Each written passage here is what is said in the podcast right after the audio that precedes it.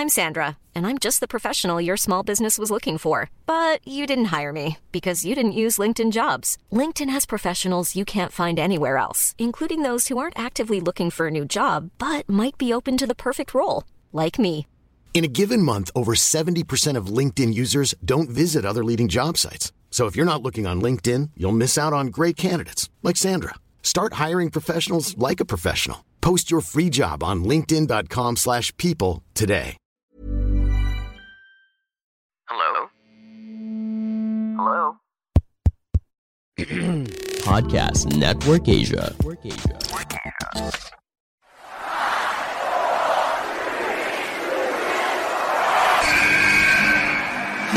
What's going on? This is Xavier Woods, a.k.a. Austin Creed. I said give me the hell yeah! Hey, this is Zeta Zay. Hello, WWE Universe in the Philippines. This is Charlotte. Talent is not sexually transmitted. You need to go back to the drawing board because your game absolutely sucks! Hey everyone, this is Jeff Cobb. I'm Lewis Howley. I'm Sam Spoker. We are pretty deadly. Yes, boy. Yes, boy. Hello, my name is Ina Dragunov, the star, the NXT UK champion, and you're listening to the Wrestling Podcast. Yes, sir. No soundboard kasi no stand. You are listening to the longest-running weekly episodic Filipino wrestling podcast. This is the Wrestling Podcast. I'm Ro Moran. That's Chino Leao. And joining us tonight is a special guest co-host kasi wala si Stan. Say hey to Emil, who's coming back. What up, Emil? Hey! Second time being back on this show. Let's get to some wrestling talk. Yes, sir. Yes, sir. How is everyone doing tonight? Mainit, as we talked about on the pre-show. Really effing hot right now, and saying hey to everyone who is in the chat. Got a bunch of people making their comebacks. JK is back. A lot of people around here. Glendale Mon, Gian, Patron Gian, Wilson, Admin Jackie, Ina. Yeah, thank you guys for tuning in. We have so much to talk about because it's been a pay-per-view week, premium live event week, and syempre dumagdag pa si AEW. So let's get to it. But before that, let me just shill our Patreon program real quick. Kasi it's going pretty well, you guys. Patreon.com. I mean, see, Emil got to be a part of the stream. Yeah. Thanks to our Patreon program. Yeah, exactly. Yes. If you guys want to be part of the Patreon program as well, you can join us by signing up via www.patreon.com/wrestling podcast. It's on the Karrion right there. Yes, sir. Also, si Admin Jackie will drop it in a bit dito sa ating comments. It's for as low as $5 a month. Alam ko, tumataas na yung dollar. It wasn't as low as it used to be. But look at the bright side. Ang dami niyong makukuha. You can be a part of our first merch drop, first and foremost. Babyface producer Mike, let's put up the slide ng shirts. Yon. Yeah, you will have a choice of one of these beautiful, beautiful shirts. Pwedeng may mukha namin, pwedeng wala. It's all up to you. One of the perks of being a Patreon, you can also be a part of our exclusive Discord server where we talk about anything and everything from wrestling, popular culture, movies, books, sometimes even OnlyFans accounts. Although, pag-trip ko lang yun. Pag nandun ako. Alright? And you can also be part of our viewing parties as well. Exactly. We have one happening. We had one for Extreme Rules and we will be having one for meron ba tayo for Halloween Havoc? No? Crown Jewel, yeah. Halloween Havoc, I don't know yet, but if people are interested, why the hell not? Because it's happening right on a... So yun, ang daming perks ng Patreon na yun. So sulit yung $5 nyo. Kaya kung ako sa inyo guys, sign up right now. That's right. That's right. So we did get a new patron for the Extreme Rules watch party. So nakasulit siya. Also worth noting that Patreon doesn't charge you at the top of the month anymore. So you get charged on the 30-day parang anniversary of your first sign-up. So hindi na siya oppressive in that manner. So please, as China wonderfully said, sign up patreon.com/wrestling podcast. For as low as $5. All right, let's get to it. Let's get to the first item on the agenda. Please, Babyface producer Mike, let's put it up. The big thing on everyone's radar right now, the return of one Wyndham Rotunda, better known as Bray Wyatt. Okay, Chino, you are the big Bray Wyatt fan. Let's start with you. What did you think? I like how up until the pay-per-view itself, They were still teasing him, diba? Because they had that whole 8-bit thing happen during the pre-show, which was a nice touch, given all the geekery involved, diba? Yung mga QR codes and TikTok videos and whatnot. So I like it. It feels like they are circling back to him being a cult leader again. Parang the savior of the lost in a darker sense, diba? Yun nga, sabi ni Jeb dito sa comments, the Wyatt Six faction is being teased because over the past few days, WWE has trademarked certain names, namely yung Uncle Harper and Uncle Happy, I think his other name was, right? Yeah, Uncle Harper and Uncle Howdy. Those are the names that they trademarked. Now, people are speculating that that might be part of the Wyatt Six faction that they've been teasing. Also, interestingly enough, see Liv Morgan and the new US champ, who we'll talk about later, Seth Rollins, blacked out their Twitter accounts over the weekend. So, kung mapapansin nyo ngayon yung Twitter nila, it has a black profile picture now. So, medyo interesting din yung development na yon. I don't really know how they're going to tie everything up in a nice bow. Pero, I like how they're returning to Bray Wyatt being a cult leader again. Especially since that horror fiasco with The Fiend. Diba? So parang hindi siya well put together noon. But this time around, I think it's a full circumfication of Bray Wyatt as a character, as a persona. And I like it. All right. Before I give my thoughts, Emil, what do you think of this? So leading up to Extreme Rules, we were getting these teases. And at first, I didn't really like it because I really hated the Fiend character. I didn't like the Fiend at all. So I was parang inisip ko, baka Fiend na naman siya pagbalik niya. But then, this happened and he's Bray Wyatt again. He's not the Fiend. He doesn't have this super, mystical shit that I didn't like with the Fiend. So I really like this reinvention that we are possibly getting here with this new Bray Wyatt. And I thought the show was ending it. So they already had the graphics, so I thought Nakairon fake out ka rin, the NXT days. Yeah, I thought it's not gonna happen, but I'm glad it happened, and I'm really looking forward to this new version of Bray Wyatt. Ang galing pa ng acting ni Michael Cole dun, diba? Yeah. Are we still live? Pero nag-cut na sila dun sa Titantron So parang, Michael Cole, mali yung timing mo dun. But okay, I'll let it pass. Hindi kasi siya sanay. He doesn't... Sa NXT na nangyayari yun, diba? Yeah. So takeover. So he didn't know what to do with Vienna. So it was actually the first time somebody on commentary reacted to the fake-out, the show going on after the graphic aired. So, that was pretty interesting though. It was well done, I think. But my thoughts, I'm going to agree with Emil here, kind of. Sorry, Julian. My opinion is also that of Kasi when I realized that it was going to be Bray Wyatt, the last clue, I believe, on the SmackDown before Extreme Rules pretty much pointed to Bray Wyatt. So, naging indifferent na ako. So, I didn't really care about Bray Wyatt. Like Emil, I didn't really care about the Fiend character. Chino was right in saying that it wasn't really put together by the end. It was all Wyndham's idea, yes, pero it was really bungled by how Vince ended up booking the Fiend character near the end. So that was really just a lot of indifference from my part. But a lot of people really liked the return of Bray Wyatt. They're really hyped to the point na 7 million views on YouTube, I believe. Yeah, it was viral. Yeah, diba? You guys really enjoy your horror stuff. And even though I don't like it, I can't really say anything about that because if it's popular, it's popular. It's best for business. And Triple H pretty much highlighting this thing that's super popular is only good for them. So I can't really talk shit about it. I'm just going to say that it's not for me. So, yeah. So about Bray being a cult leader, I don't know. Maybe it is, maybe it isn't. We'll find out by this Saturday on SmackDown. I don't know. What do you guys think of the possibilities? Sa akin lang is if there was a company or a promotion that was to do a horror angle with regards to all of this, I'm glad it's the WWE kasi sila yung may production power and sila yung may kakayahan to pull it off, diba? To actually give it that scary persona. Yeah, it's not for everybody, but when done well, it can have a retaining factor included, diba? As far as Bray being a cult leader is concerned, parang hindi naman kailangan ni Bray ng stable. And I feel like he can carry a match on his own.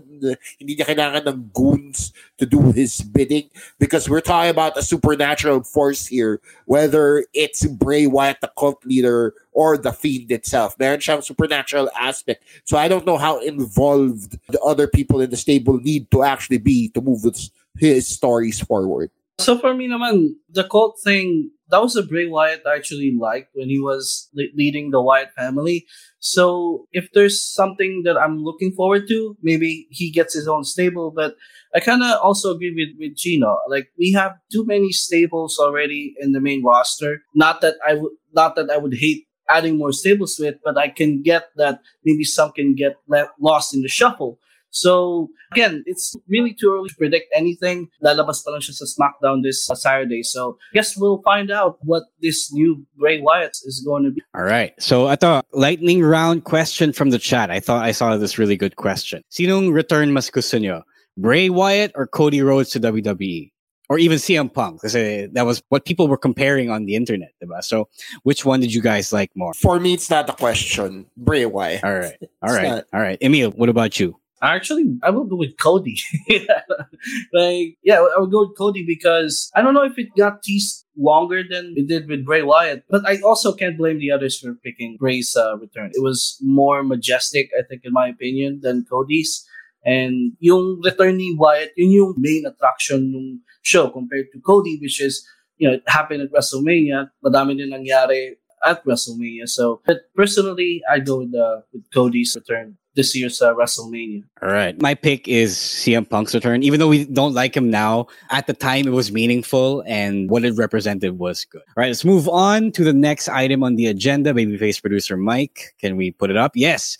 The big news from Raw, the Good Brothers, Carl Anderson and Luke Gallows have arrived straight from NJPW because I was literally watching an NJPW show from last Saturday that had them on it. So the news is that they were done with Impact and they weren't signed exclusively to NJPW. Carl Anderson is still the never openweight champion and there are no updates yet on what they're going to do with it, whether he has a defense scheduled for November 5. I believe that's something Autumn from NJPW. I forgot the name.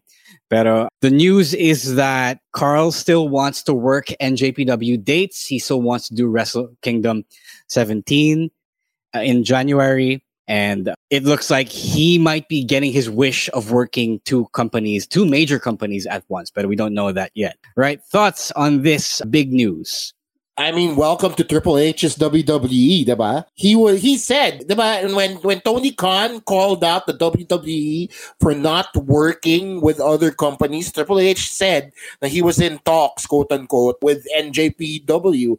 And now we know what that actually means, diba? It means that other people like Carl Anderson, or Carl Anderson himself being the president, might actually get to work with both companies, diba? It might also mean in the future, like Glendale is asking for, that there might be a talent exchange with New Japan and WWE, diba? Maybe we might even see some retconning happen and the WWE might actually recognize Antonio Inoki's WWE title or not, diba? Okay, who knows? Masyado ng far-fetched yun. Yes, it was a joke, guys. Relax, wrestling world. Para sa akin lang is it's a good sign of things to come when a company as large and as exclusive as the WWE begins to open doors like this, it becomes more inclusive in the wrestling world. And we all like that as fans. All right, Emil, what do you think?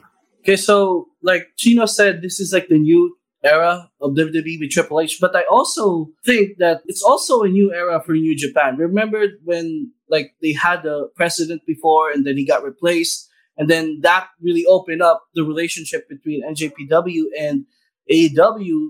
So now it seems like NJPW is also opening up its doors for WWE. And this is a good thing. Like, it doesn't really need to be a full-blown forbidden door, but just the acknowledgement that the acknowledgement of NJPW existing in the canon of WWE, I think that is a welcome addition to this new era under Triple H. And Carl Anderson, he's going to be working New Japan dates as well. So it's good for both companies. This is a win-win situation for both NJPW and WWE. And who knows, maybe we can get more talent exchanges in the future.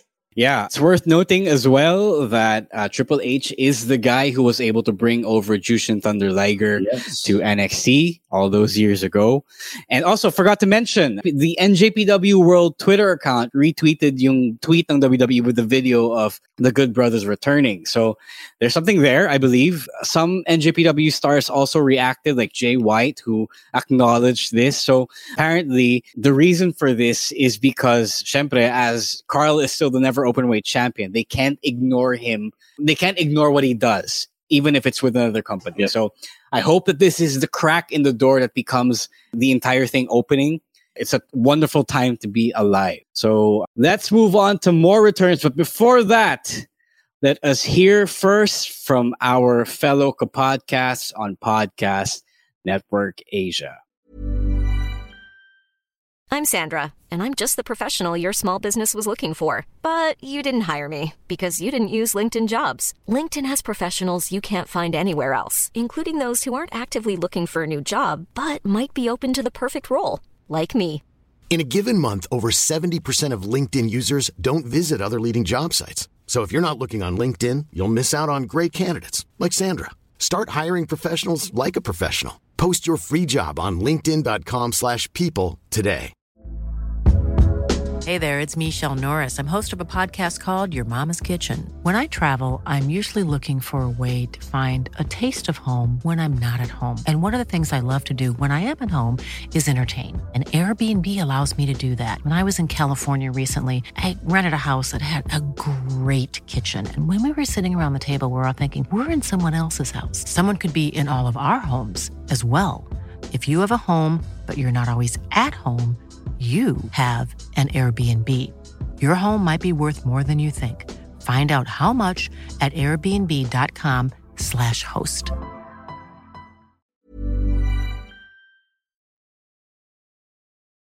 Saying hey to Scamageddon on Kumu, he corrected me. He said the event ng NJPW that Carl is still booked for next month is Battle Autumn. I knew it was Battle. I just wasn't sure.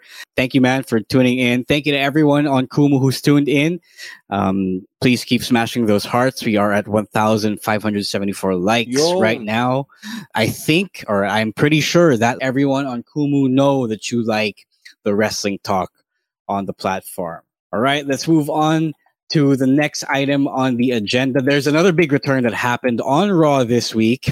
It is one Yeehaw Brock Lesnar. Chino, what do you think? Interesting. First of all, I thought that they would make this a US title match kasi they've been really building this US title picture really well, diba? For the past few months that Lashley's being the only champion on Raw.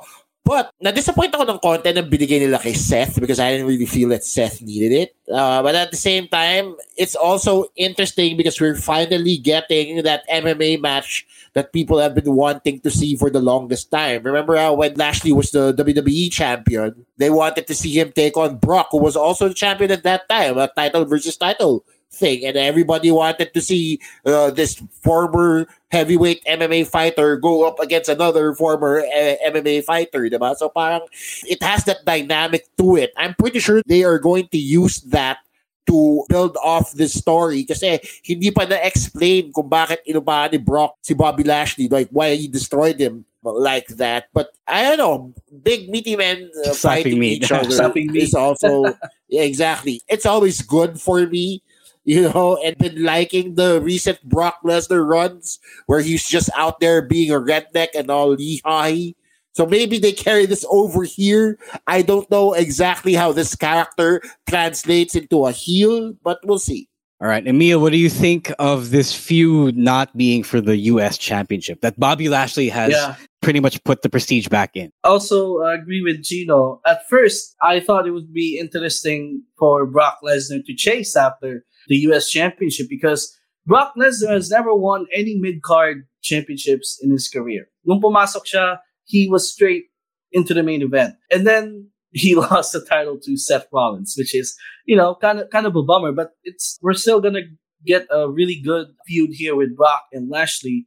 But I just have a question. Who is exactly the heel in this situation? Yin-Yang. That's a good question. Like, Brock did a heelish thing, but after that, he was high-fiving with the fans. So you can't really say he's a heel or a face, but Bobby Lashley is a babyface, and Brock Lesnar did a heelish thing attacking him. So I don't know. I guess we'll find out as we go on here with the storyline. Sige, yun din yung reason ko ba't na-bring up ko yung fact na Brock Lesnar might not translate as easily to heel Brock Lesnar, because remember, heel Brock Lesnar had the crutch of Paul Heyman being his mouthpiece, diba?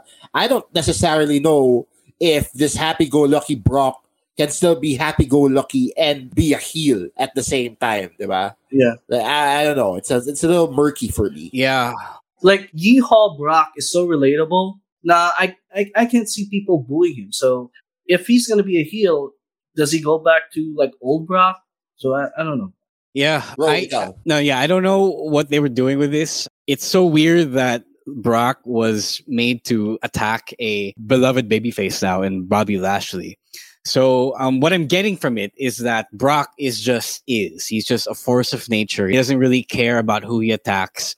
So he did a heelish thing by attacking a babyface, but people still like that. And people want to cheer for Yeehaw Brock. So like Chino said, I don't know how this is going to translate. I don't know how they're going to tell the story, but it's Triple H. So I am very much open to it. I'm just pretty sad that Bobby Lashley had the U.S. Championship taken from him. I thought he was doing a really good job.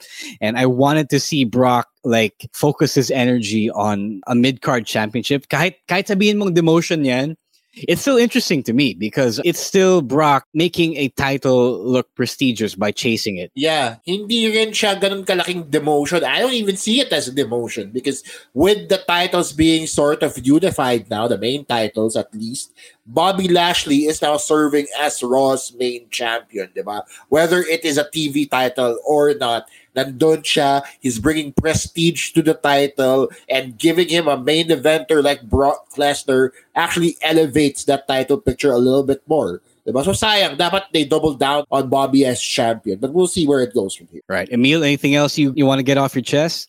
No, pretty much. Sabi ko na din naman yung thoughts ko about this feud. Again, could we start kung sino yung heel? So, yun na.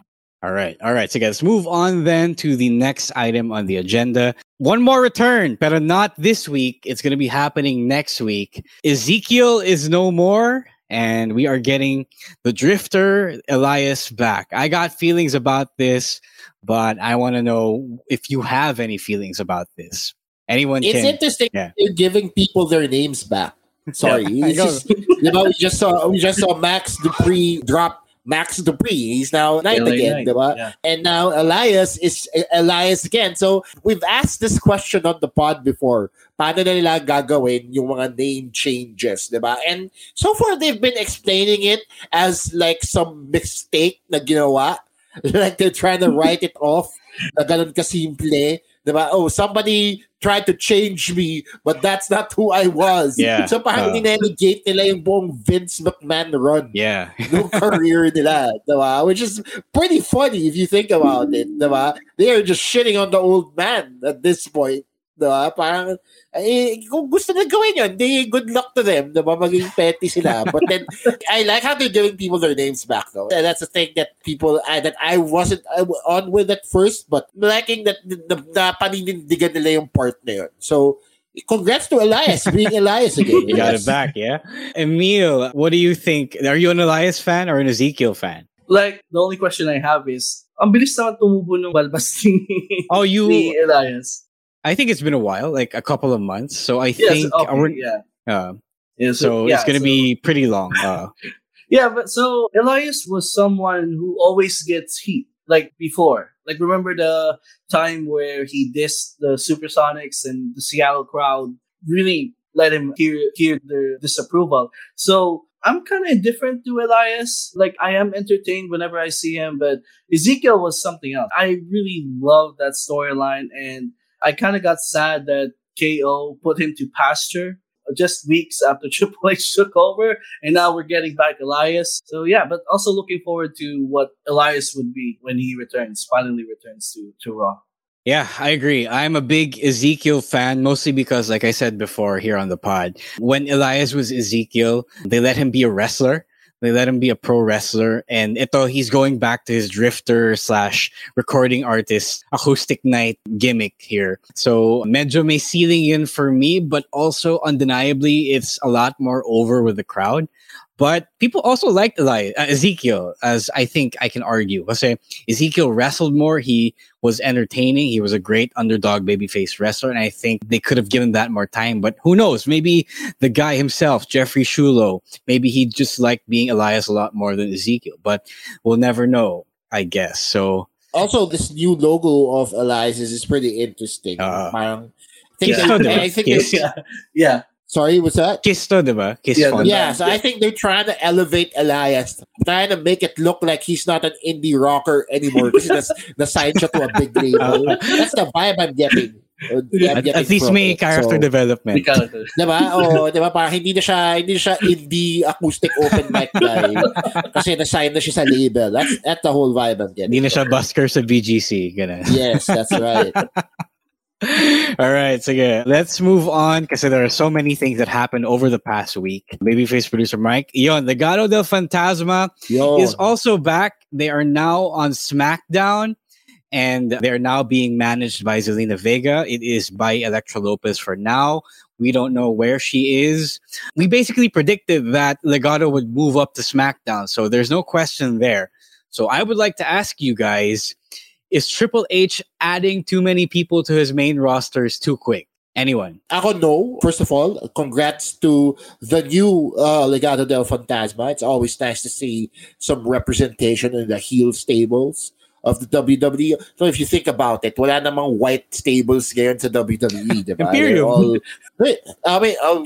I don't know if Italians Brawling are white Brutes. Also. The Brawling Brutes, there we go. Uh-huh. There we go, yeah. So Legado being a heel faction of Latinos is perfect for me. I don't mind having these many guys on a roster because unlike AEW, WWE actually has the airtime for all of them. They have a 3-hour show one night, a 2-hour show another night. They have all this online content that they put out. They're crossing over left and right. They also have house shows and road tours and a premium live event. So sa akin, walang problema kasi kaya naman nila yun eh. They can actually utilize the roster a lot better than, say a smaller company like AEW can. Emil, do you think the roster is bloated? No, because kung matatandaan natin, before Triple H took over, Vince pretty much gotten rid of everyone from the roster, and we were seeing Roman Reigns showing up on Raw and SmackDown. So ganun kashallow yung depth ng main roster before Triple H took over. So it's a good thing that he's pinapasok niya itong mga NXT call-ups and returns from people returning to WWE. Again, it adds more depth to the main roster. And sabi nga ni Chino, you need more guys because WWE is a 24/7 365 wrestling company. They tour all over the world, tape shows every week. They have so much airtime that they need guys to play a lot of roles in the company. So I don't think the roster is too bloated, and the number of people na pinapasok niya, it's perfect for the situation right now. So Yon, thank you for pretty much saying what I wanted to say, Emil. You pretty much hit it right on the head.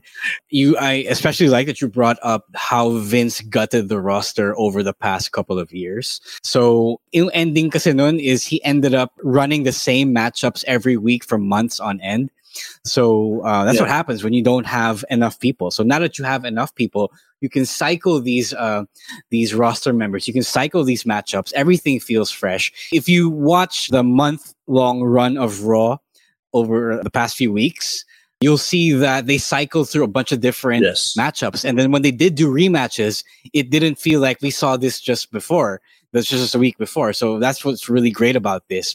And when you have enough guys to do this with, your booking is pretty much safe. So I like that you agree with me, you guys agree.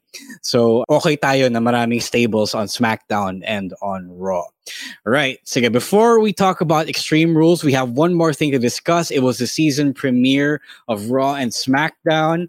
And with that, came new announced teams. So here is the rundown of what changed. Jimmy Smith from Raw was fired. In his place is Kevin Patrick, the former backstage interviewer of Raw.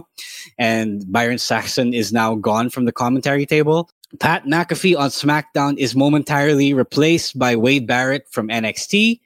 And taking his place on NXT is Booker T on caller commentary.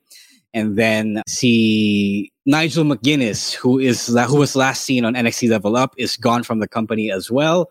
And Kathy Kelly is also back as part of the Raw broadcast team. So a lot of movements. One big change I like is that every show is back to a two-man announced team. I didn't like the three-man setup, and it makes it so much easier to follow. What do you guys think? I mean, listen, man, I like anything that brings Kathy Kelly back. She's my number one. She's the number one right there. So yep. I like it more than I like bringing Kathy Kelly back more than I hate having Booker T back. But, so it's easy enough for... Kasi nandiyan si Kathy Kelly, I can ignore the fact that I hear shucky ducky quack quack again. So okay lang sa akin yun. It's interesting. I like the Barrett and Cole combo. The Barrett is just really a natural heel on the commentary desk. So I like how they are able to bring that to a much bigger show. So how did they keep that announced? Yeah. For me lang, yung question ko lang dito is, what happens when the college football season ends and Pat McAfee goes back to WWE? What will happen? My understanding is because Wade was filling in, Corey and Wade were filling in for Pat McAfee. Pat comes back after college football, and then Wade goes back to NXT, and then Booker T is a temporary replacement. So that's what I think is going to happen, but they haven't really confirmed that. So temporary lang pala si Booker T sa NXT. So, and then also one thing I kind of got sad with, they got rid of Byron Saxton. I like Byron. So maybe I'm one of the few who like Byron Saxton, but he will be missed, just like Roman J here in the comments said.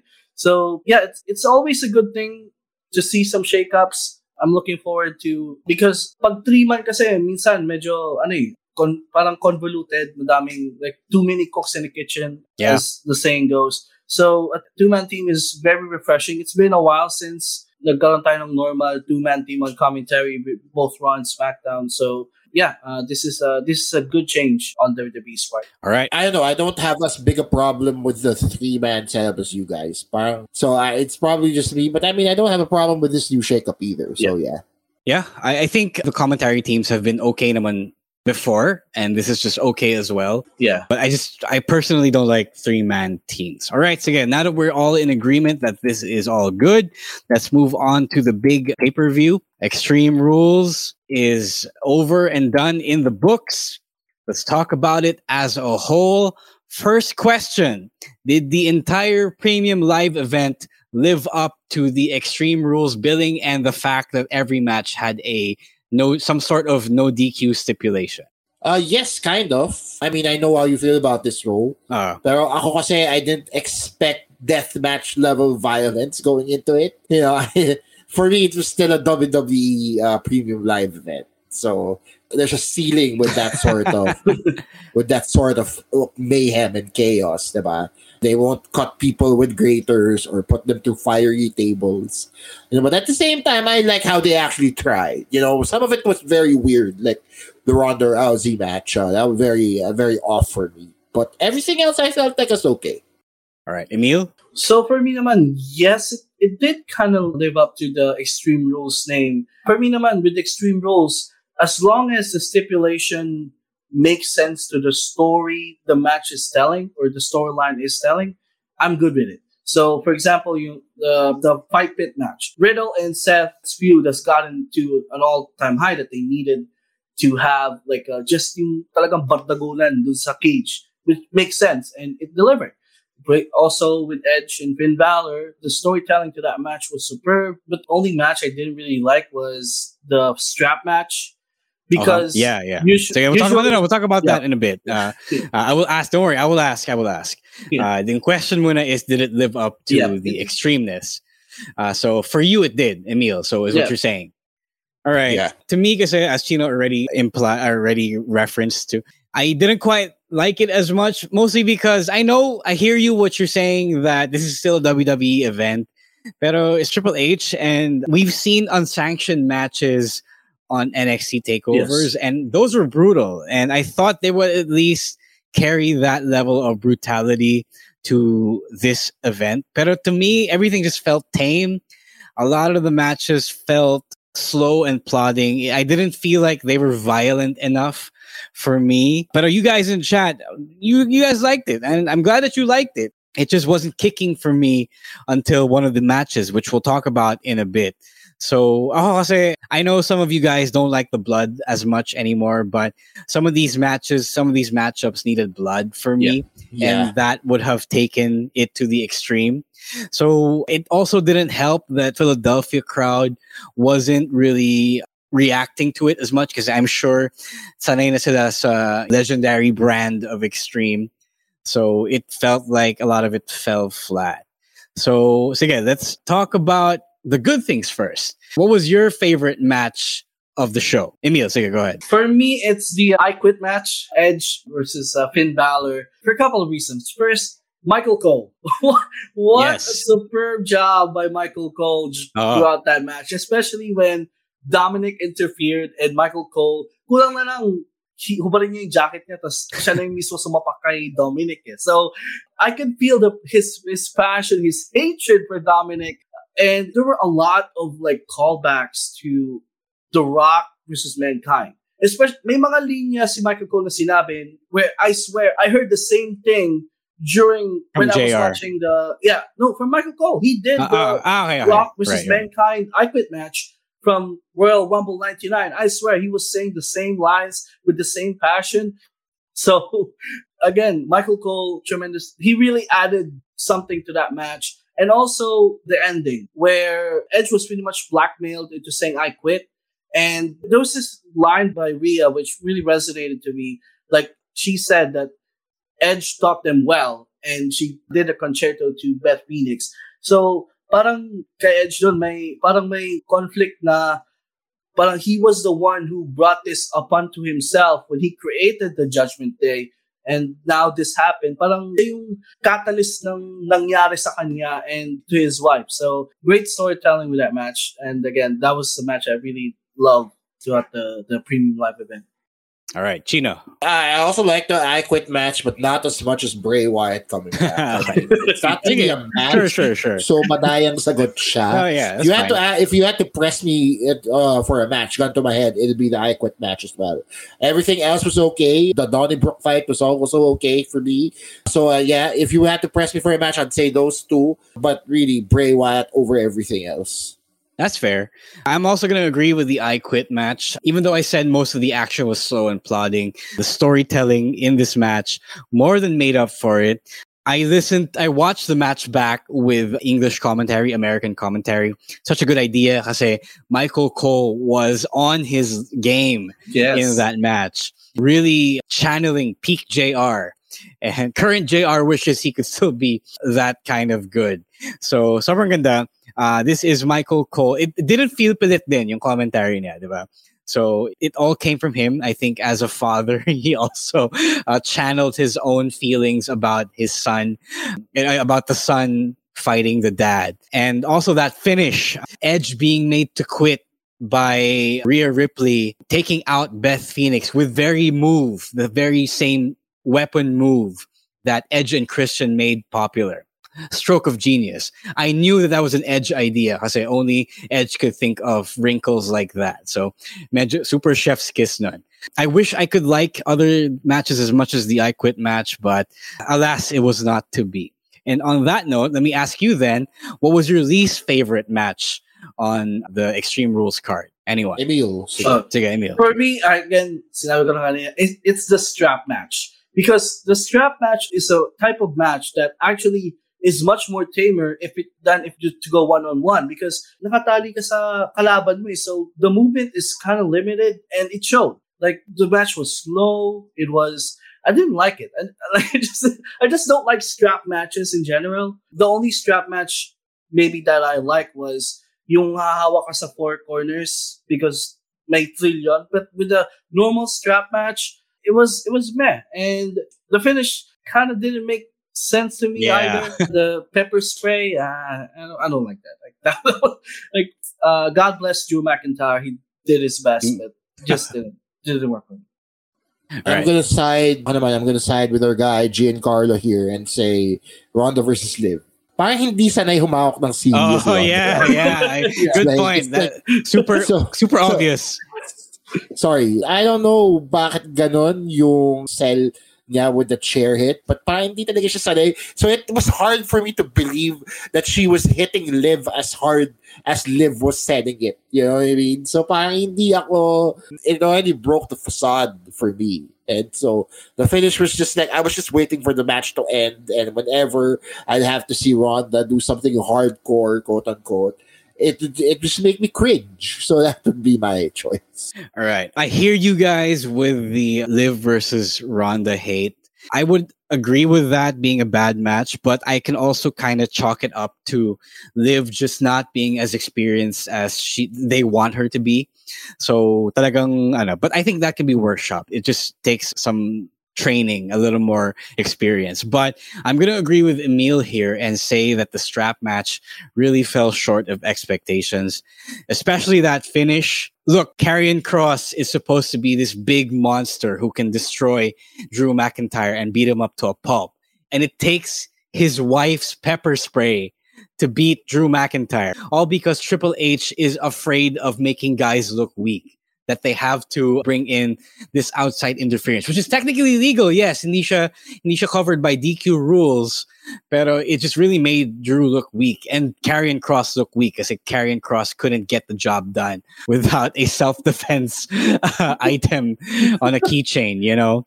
So a huge missed opportunity and almost like a return to the gladiator, the gimp gladiator thing that missed. Ano, para kasi yan eh, nagmukha siyang weak. He was supposed to be this big force, and that he didn't become this big force, you know? It was kind of sad for me. There was such a big expectation and pressure for Karrion Kross to break out. And so did you expect him to smash, to squash?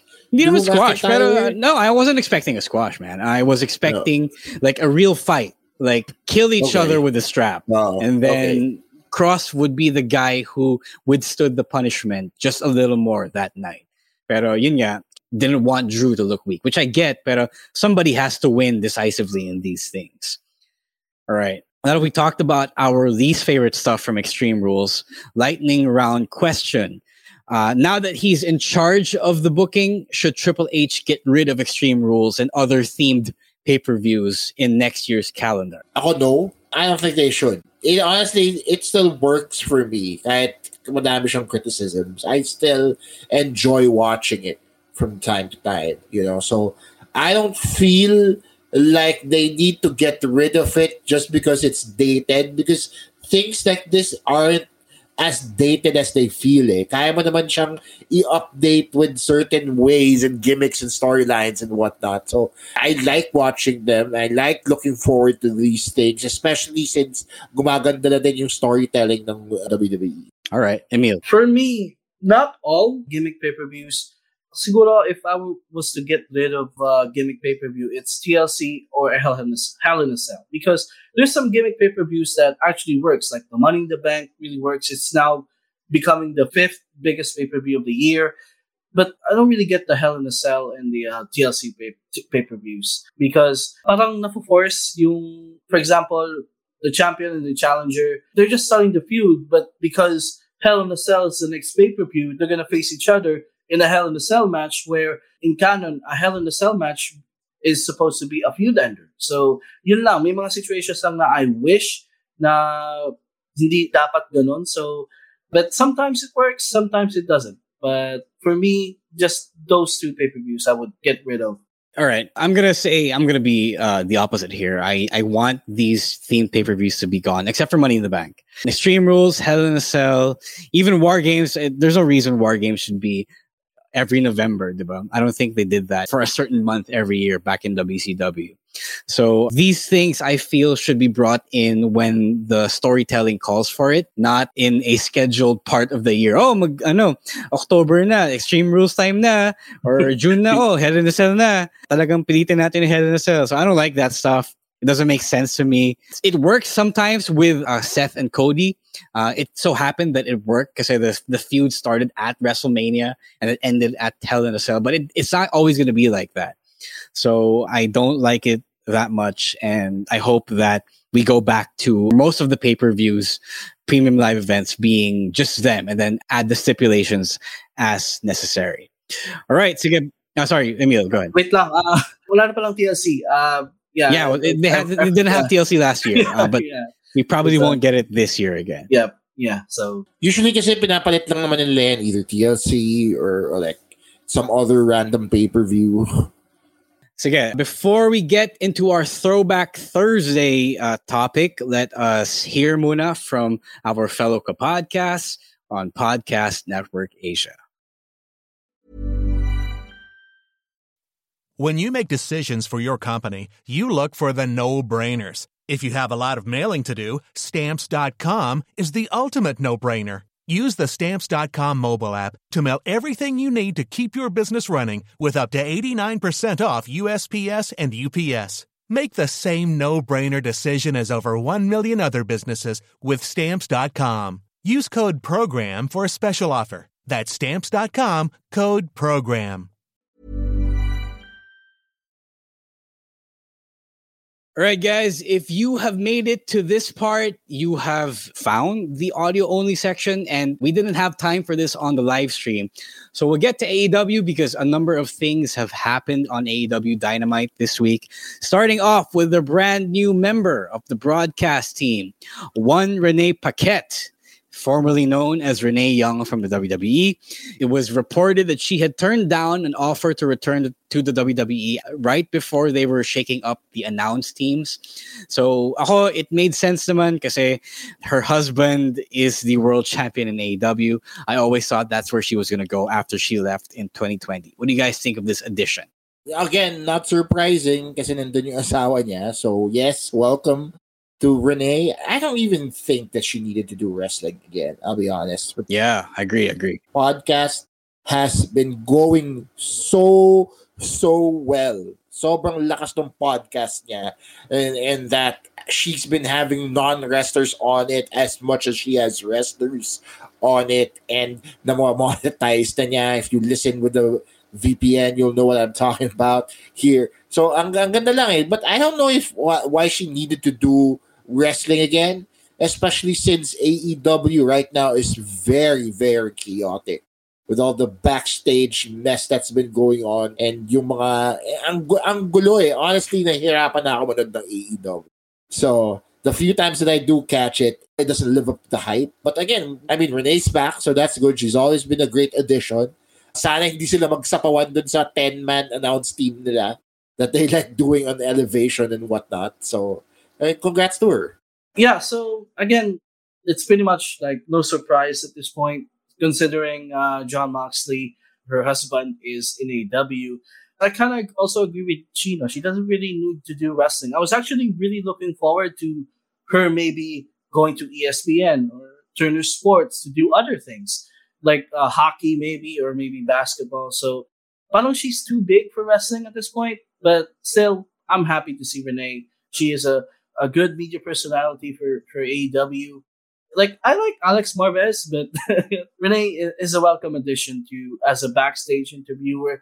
I do hope we can get like similar thing to Talking Smack so that we can get more out of Renee Young instead of just being the backstage like interview person. So, yeah. All right. Welcome addition to the next AEW. Yeah, I don't think they needed another backstage interviewer. Yeah. So I think that's her role right now. Yeah. Pero it's a big name and it's a popular name. So it's not bad, but it's not super required right now. But okay. Yeah. And dyan. Tsaka ang lungkot lang na her pop was so loud that it kind of buried Christian Cage's segment. Diba? Yeah. Yeah. he had the unenviable task of being another Canadian in a Canadian city where a bigger Canadian returned. You know what I mean? Yeah. Like, mas madaming nag-cheer karne kasi dun sa nag-react dun sa promo ni Christian Cage. And it's really unfortunate, diba? Yeah. Eh, ginusto nila yan. kasi ano siya eh, reporter siya as in a sense, diba? So she shouldn't draw a pop. Right? She shouldn't draw as big a reaction kasi dapat impartial siya. But again, I mean, wrestling is weird, you guys. And she's just that popular, yeah. I guess. All right. Yeah, she's super popular. All right, let's move on. It's been touched on earlier in the live stream, but Orange Cassidy has won his very first championship in AEW. He beat Pac in the main event of today's Dynamite for the All-Atlantic Championship. Chino, you already mentioned it kanina, but for those tuning in right now to the audio only, why is this such a good match? It's a good match because of the chemistry both men have with each other, especially if you consider Orange Cassidy's style. He's lackadaisical, he doesn't care about wrestling, and yet he wrestles it to a certain degree. Diba? So this time around, they're really able to utilize both their strengths and highlight each other. Maganda yung working relationship ng dalawa, because when you're in the ring with Pac, you want somebody that can actually go. And Orange Cassidy can deceivingly actually go. They had cardio for days, spots for days, and even the end was a nice touch. It was actually very poetic and celebratory. You just having any role during the live stream that when Orange Cassidy won, nagkaroon siya ng character evolution because he actually cared enough to win a championship. Diba? This was the problem people had with OC before. Na parang hirap niya sakyan as a character kasi hindi nag-elevate yung career niya because he doesn't care enough about it. He just wants to be whoever he is. Diba? But this time around, he has a title, so it'll be interesting to see how he carries this division on his back. Emil, did you catch it? Yes, and again, it's a nice touch to have Orange Cassidy finally win a title because I never really, like, I feel like Orange doesn't really need a title because he's so over. Like, when was the last time that he was not over? He was always over. From the time he came to AEW, he's always getting good crowd reactions and he's always putting on some good matches. But this is a nice touch. Like, this is something that I never knew I needed, but I needed, like, it was a good thing. He finally won a championship. And you can see the evolution of the company now. Like, you see the day one guys in the roster, and the resumes are now building up. Like, Darby Allin already has multiple TNT championship rings. Sammy Guevara as well. You see MJF accomplishing so much already. And Orange Cassidy was also one of those guys who was in AEW from the beginning, and now he's finally achieved a title in his name. So, it's an evolution of Orange Cassidy, and I'm just so happy for him and for the fans. Clearly, the fans love him, and warranted naman tong title win by Orange Cassidy. Right. Gina already said what I had to say kanina, so that's all good. Emil also went in depth into it, so I'm just going to reiterate the feeling that Orange Cassidy, it was time for him to win a championship, and it was a good moment for him. It was in front of an appreciative crowd, and again, full circle, now he's an even more interesting wrestler, member of the AEW roster. All right, moving on. One other thing that happened earlier today, Chris Jericho defended the Ring of Honor World Championship against Bryan Danielson. He won, mostly because Daniel Garcia, who we thought was going to be part of Danielson's stable and side, turned on Bryan and reaffirmed his place in the Jericho Appreciation Society. So, Emil, I know you have feelings about this. Tell us your feelings.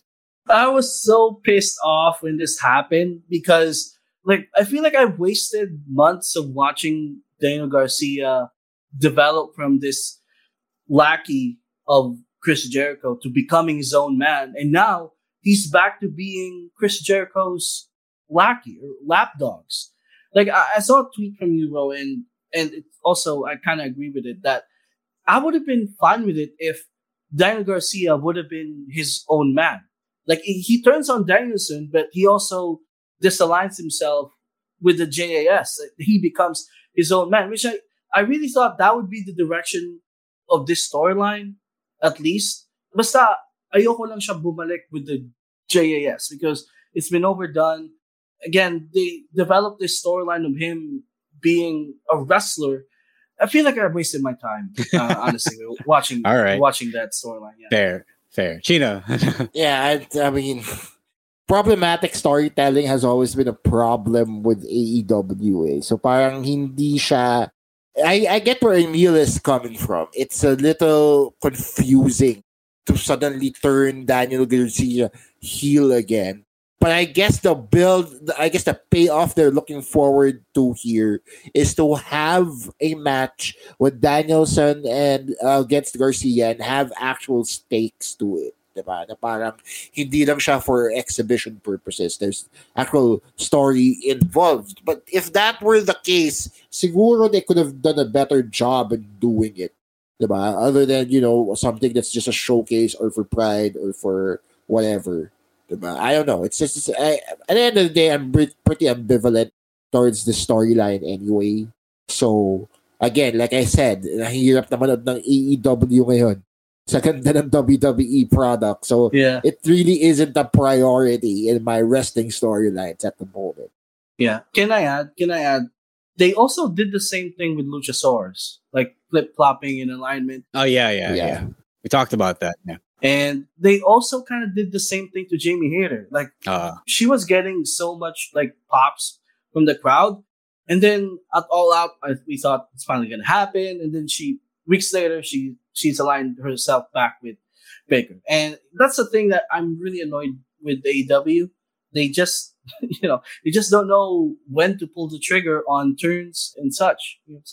And the worst thing about all of this is that the feud between the Combat Club, Blackpool Combat Club, and the JAS is not over. This feud has been going on since April. Yeah. It's been 6 months. Yeah. Hindi pa rin matapos-tapos ang mundo. Like, please let this feud end already. And so, yeah, that's a lot to unpack. First off, I agree in that I wanted Daniel Garcia to be his own man. That's what I said by that. I actually wanted Daniel Garcia versus Chris Jericho. I thought that's where we were headed for All Out. Pero naging Jericho versus Danielson. We've already seen Danielson versus Garcia. It was a good match, and I don't really need to see it again on pay-per-view. So that wasn't a priority for me as much as Garcia versus Jericho was. So that was pretty sad. But at the same time, I'm also not surprised then with Garcia reaffirming his spot in JAS because it's okay. He started out as a random lackey along with 2.0. And he went through this character evolution then of winning a championship from Wheeler, Utah, and then establishing himself as a wrestler, as a prospect that both factions really wanted. So that really made him, in my opinion. So I don't necessarily agree that he went back right where he started. He's on the same side, but he's on a different level now. And I think it still worked out for him. But yeah, I'm also going to agree that this feud between the two gangs has gone too far. And while I can say that it has been a little refreshing than, say, how Vince McMahon would do it, they've kind of made it a crutch, or Tony Khan has made it a crutch that he keeps relying on. So I think it's time to do other things as well. Yeah. Let this feud end already. And so... I think it's also kasi wala namang masyadong factions in AEW right now. Right now. So there's no one for them to feud with other than each other. So maybe that's one. LFI. Yeah. But it's also a mess right now. I'm going to agree with Chino. The good wrestling is covering up some pretty big storyline cracks in the creative. All right, moving forward to our last item on AEW. So we'll go to the meta here and talk about Ariel Helwani talking shit about Tony Khan. Because he did an interview with Tony Khan last week in which Tony Khan was paligoy-ligoy. Sobrang labo niya sumagot. Emil, do you know the backstory of this? Can you summarize it for us? Yeah, so earlier, kasi I'm working at night, so I pretty much saw this when it happened, the podcast. So I saw it on Twitter, and basically Ariel Helwani was complaining that the interview was one of the most frustrating interviews he had in his career because basically, DK doesn't cave in to his questions. Parang deflect. Yeah. And I don't really like TK right now, but I kind of side with TK because I think Ariel keeps asking about CM Punk situation, which TK legally cannot talk because there's an ongoing investigation around. So yeah. I don't know what he's getting at. Like, plus TK answered his question, so like I don't. Is he trying to find a soundbite? Is he trying to get something on TK now will go viral? So for me, he sounds kind of complaining, kind of bitchy about it. So that's what I got from what he said. So you know.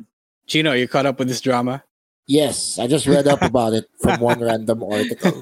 I mean, first of all, Ariel Helwani is a respected MMA journalist. Diba? Nanalo siya ng multiple MMA Journalist of the Year awards, right? So very respected. And I listen to his podcast from time to time as well. So I know that the guy knows his stuff, right? One point of frustration ni Ariel Helwani is that Tony Khan went on his podcast to do the whole promotion run that people often do when they have to promote something. Of course, by doing that, you're opening yourself up to certain scrutiny because he is a journalist and he has to do his job as well. Diba? So if you're going to go on his podcast and you're after something, a promotion opportunity, but are not willing to pay the price, as it were, to do that promotion opportunity, then why are you on there in the first place? Diba? Hindi ba niya naiintindihan yung situation niya na nagkataon, na nagkakagulo sila ngayon sa AEW? Of course, tatanungin siya about that.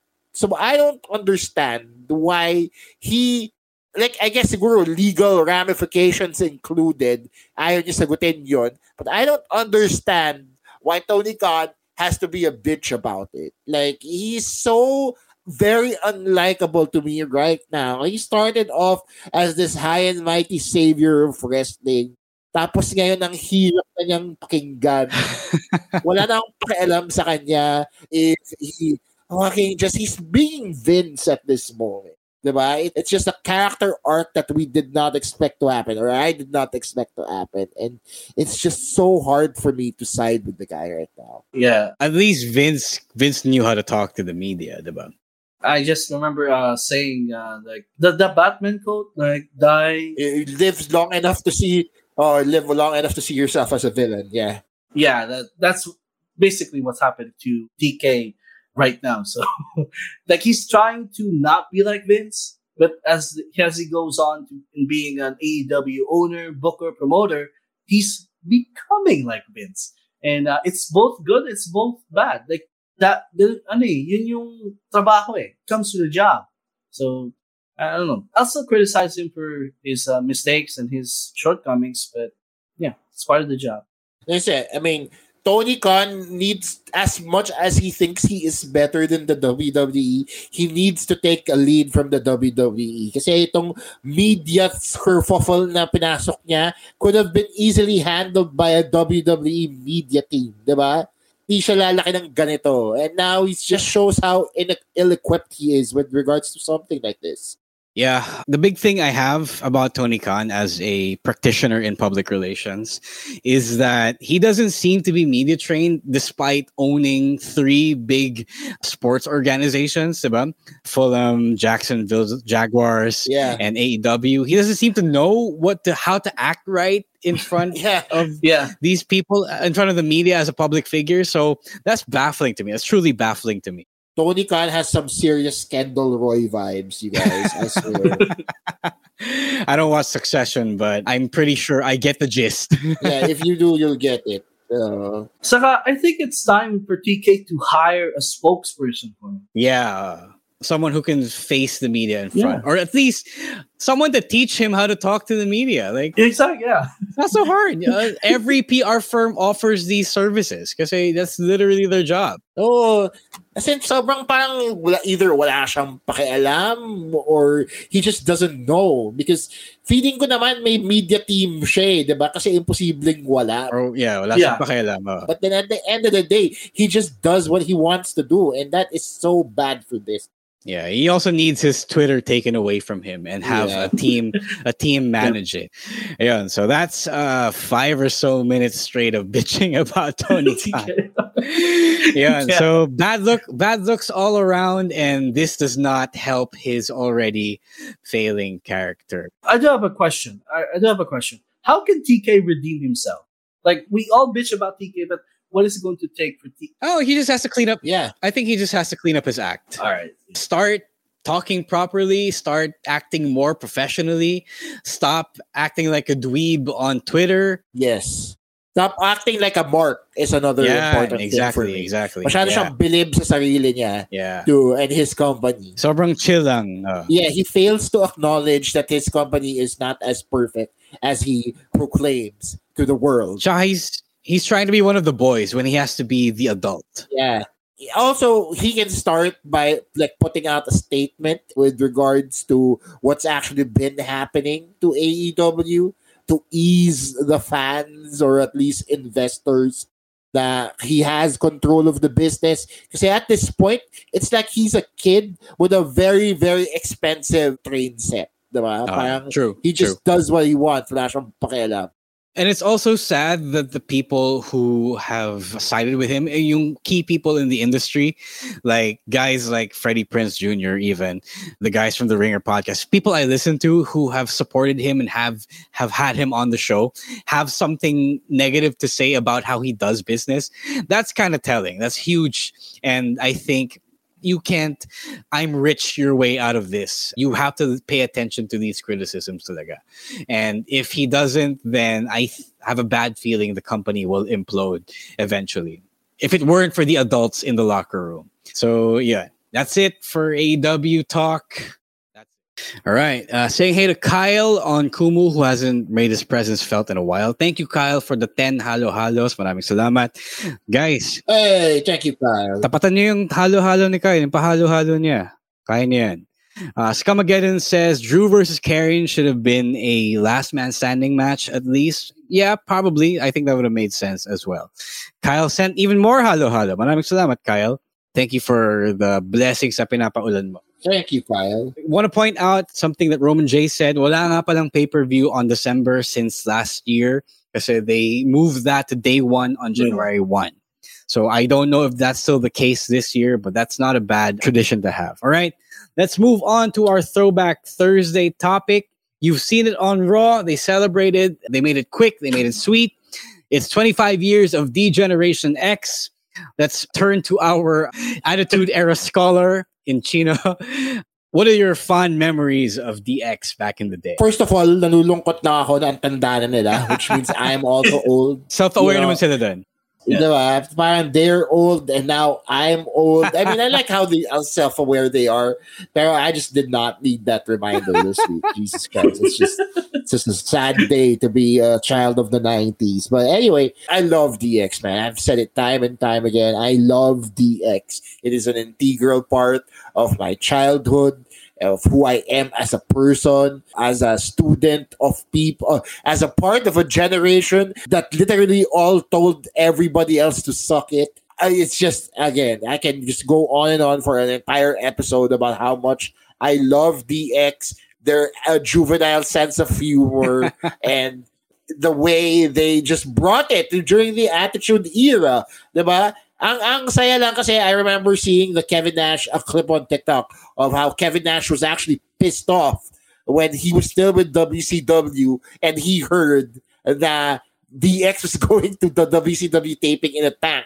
One of my fondest memories there, kasi especially when Kevin Nash said in that interview that they were actually on the other side of that garage door waiting to actually get into a fight with Triple H and Shawn Michaels and X-Pac. As in, magsasapakan talaga sila, may guards lang na humarang. So that's a nice little behind-the-scenes tidbit that I stumbled upon over the weekend. So again, a lot of great memories talking about the Generation X. Admin Jackie says, gagawin pa rin nila pag nasa wheelchair na sila. Actually, Shawn Michaels addressed that on Raw. He said that if they were still doing that, this shtick in 25 years, we have the right to put them out of their misery. So I'm guessing he's saying, pwede natin silang i-unalive. But, you know, I think they're self-aware enough to know that they shouldn't be doing this when they are in their 70s. Chino, you mentioned their juvenile humor. Did you think that when you saw their juvenile humor to start the show last Monday, did it still hit for you? Parang yun nga, hindi na eh. Kasi parang dumadating nagtitito jokes na sila. You know what I mean? Like parang mga tito, yung mga tito mo na tanong, oh, virgin ka pa ba? Yung, so it's like, it felt very off for me. You know? And then you go into a spiral of how you realize na, puta, hindi na ako natatawa dito. So ano yung nakakatawa sa akin? Diba? Parang magkakaroon ka ng crisis of identity during that time. So I don't know, man. It was just a little off for me. Emil, you're the youngest one in this room, in this stream. Yes. So what did you think of DX? I'm sure yung 2000s, late 2000s DX na nabut. Yeah, actually, di ko nabuta yung DX eh. I became a wrestling fan in 2012. Oh, damn. Oh, wow. That's past the second run. When I was a kid, I remember kids doing the crotch tap thing. I know what the suck it thing was. Pero yeah, DX was fun, and if you don't take wrestling too much seriously, they're easy to love, and they were a cultural phenomenon. You got kids, you got athletes doing the crotch chop in games. So yeah, so for me, yung nabutan ko na talaga na parang DX memory was the Raw 1000, where the whole gang, except for China, reunited, and doon ko lang nalaman na there were more members to DX than just Triple H and Shawn Michaels. Yeah. So, So, Rowan here in the comments, we're kind of the same. Naabutan lang namin yung DX when... Like, naabutan si Rowan. Naabutan ni Rowan si DX. Ikaw hindi. Yeah. So, yeah, around the same time period. So, I wish I could have seen yung prime ng DX, but again, just the fact that they were really known, even to me who was a non-wrestling fan when I was a kid, speaks volumes to how popular and how famous DX was during their time. Yeah. Saying hey to Rowan in the chat. Yeah, Rowan.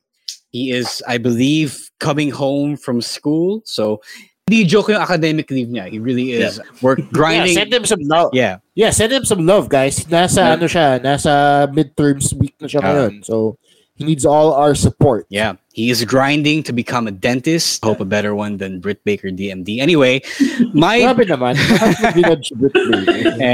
Joke lang. Better than Isaac Yankem. All right, better than Isaac Yankem. Yeah, better. All right, my memories of DX. Before I was even watching wrestling, before I was even playing wrestling games, I knew of DX. I knew of the crotch chops. I knew of the suck it catchphrase. Kids in my school were doing it. Like, we were 6 and 7 and 8 years old, and the kids were saying "suck it" and pointing to their crotch, diba?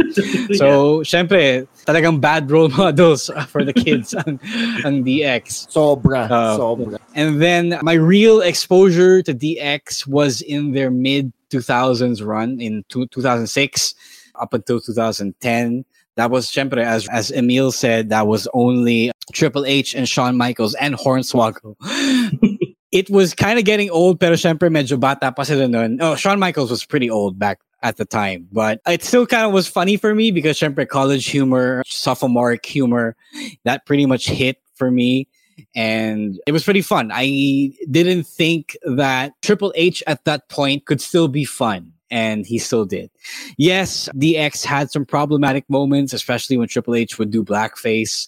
I would like to think that Triple H and Shawn Michaels have evolved from those days. Kasi syempre, bata pa lang sila noon.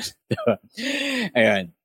A lot of people are reminiscing about DX. Kyle, daming nagbigay ng memories nila from DX, diba? Sabi ni... Let's start with Glendale. Favorite moment daw niya sa DX. Itong messing with the Spirit Squad, that shit shower that they gave DX. Pretty funny.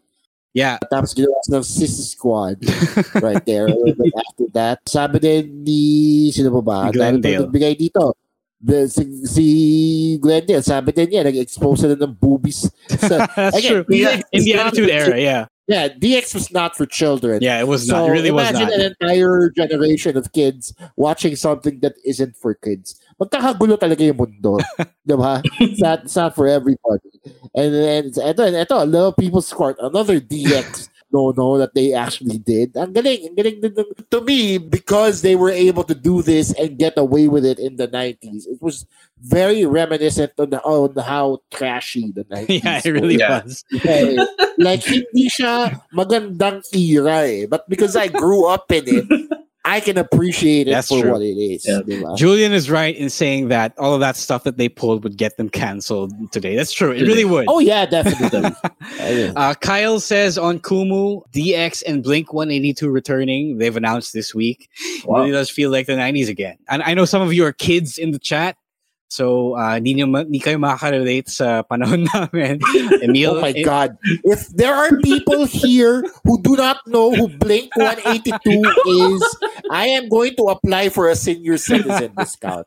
All right. Thank you guys for reminiscing about DX with us. It's crazy. Like Chino said, it's been 25 years. It is a stark reminder of how much we have aged. I don't want to say super old, but we've just aged. They have aged. I am younger than DX. Yeah. Oh, yeah, for sure. They started 25 years ago. Yeah. I was 10. Yeah, I was 10 when I started doing a podcast. I was 7 years old, yeah. Yeah, I was that young. Wild. Yeah. I'm that young. We have represented all of the age brackets here. All right. Julian referencing the infamous backstage segment in which Shawn Michaels superkicked Stan, a.k.a. Shawn Spears, a.k.a. Ty Dillinger. So, yun, that's it for our Throwback Thursday. Let's end the slide, muna. Babyface producer Mike, let us get into our picks of the week. If you are new to this, if you are new to listening to the podcast or watching the podcast, this is the time of the show where we give the segments or matches that we feel you should watch from the past 7 days. All right. So, Emil being our guest, would you like to start with your pick of the week? All right. So, sinabi ko ito kanina. It was an I Quit match from Extreme Rules, Edge versus Finn Balor. Pretty much said my reasons for it to being my favorite match throughout Extreme Rules. So, yeah, Edge versus Finn Balor from Experience. All right, Gina. All right. So, my pick of the week goes out to the Bray Wyatt return because it is that big a deal to me. But if you're really going to press me for a match, then it goes out to AEW and Dynamite and Orange Cassidy versus Pac for the All-Atlantic Championship. Really good match. They really just have good wrestling chemistry, especially considering that Orange Cassidy's style is not as traditional or as conventional as people might think. But when the guy goes, he can go. And when you're in the ring with Pac, you need somebody that can go. And so I really enjoyed it. This is like the third time they faced each other. Tama ba? Yeah, it was. But I still enjoyed it. Like it was the first time watch for me. Yeah, I just made a TikTok about it. In it, I noted that Orange Cassidy has completed a transformation of gimmick. So hindi na siya careless and aloof. He really cares now enough to even win a championship. Diba? Yeah. So really good stuff. My pick of the week is also from AW. It's not a match. I really enjoyed the promo that Hangman cut. As a millennial with my own mental health issues, I really enjoyed his representation of us and his babyface fire. Really good way to go home into the title match in Cincinnati next week. Really good stuff. All right, sige. Let's read your picks of the week. Ako, I got this role today. See, Alan, sabi niya, Okada versus Jonah, Declaration of Power, New Japan Pro Wrestling. See, Julian, sabi niya, Extreme Rules 2022, the entire card. Wow, and Raw after Extreme Rules. That's the season premiere right there. Leo Reyes says, Extreme Rules, Donnybrook match, Raw, the DX segment, and Orange Cassidy versus Pac as well with me. Sabi din ni Fred, ang picks niya ay si Bray Wyatt returning, of course. Donnybrook match, the I Quit match, the Bloodline segment, from Raw and OC winning the title. Guys, isa-isa lang yung picks. Okay? Isa-isa lang. We're limiting you guys to one picks. Pick. Oh. We have to go. One, two. Max time two. Guys, wag yung lima. Okay? Roman J makes Sheamus versus Gunther for the IC title. That was on SmackDown. The Donnybrook match. The I Quit match from Extreme Rules. And then, sobrang dami pa daw. We also have Orange Cassidy as a champion. It's happened in the Albert. We also have Glendale's pick with Sheamus versus Gunther, Bray returning, and the Fight Pit match. Pick of the week, Gia and DX reunion, Bray Wyatt's return, OC winning the championship, Seth winning the U.S. title, sabi ni John. Pick of the week, Brawling Brutes versus Imperium. Sabi ni Glenn, sabi ni Rowan. Rowan throwing in his pick here. The good old-fashioned Donnybrook for him. Good old-fashioned sapakan during Extreme Rules. John Christopher, pick of the week niya, Pac versus Orange Cassidy as well. Si Jeb naman, sabi niya, Bray returning, Donnybrook, I Quit, as well as everything else that he said. Promo ni Hangman, may budget, sabi ni Leo. And then, top picks ni Ina, yan, yung lahat yan, guys, again. A lot of the same things. Yan, yeah. Basahin nyo na.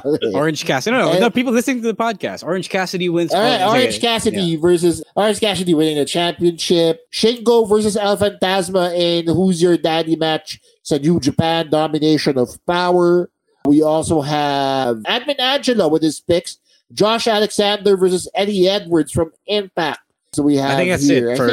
But we have on Kumu. So let me read really quick from Kumu. Yeah, Tonichi picked the city of Toronto's chanting "Scissor Me Daddy." So that's his pick. Kyle picks Rollins versus Matt Riddle in the Fight Pit. So yun yung ating picks from Kumu. Thank you again, guys. Before we leave you, syempre, it's time to get to some plugs. Chino, let's plug first from you. Babyface producer Mike, let's put up the next slide here. Yon. There we go. All right. So I am going to be a part of the Cool Pals Comedy Festival that is happening next week.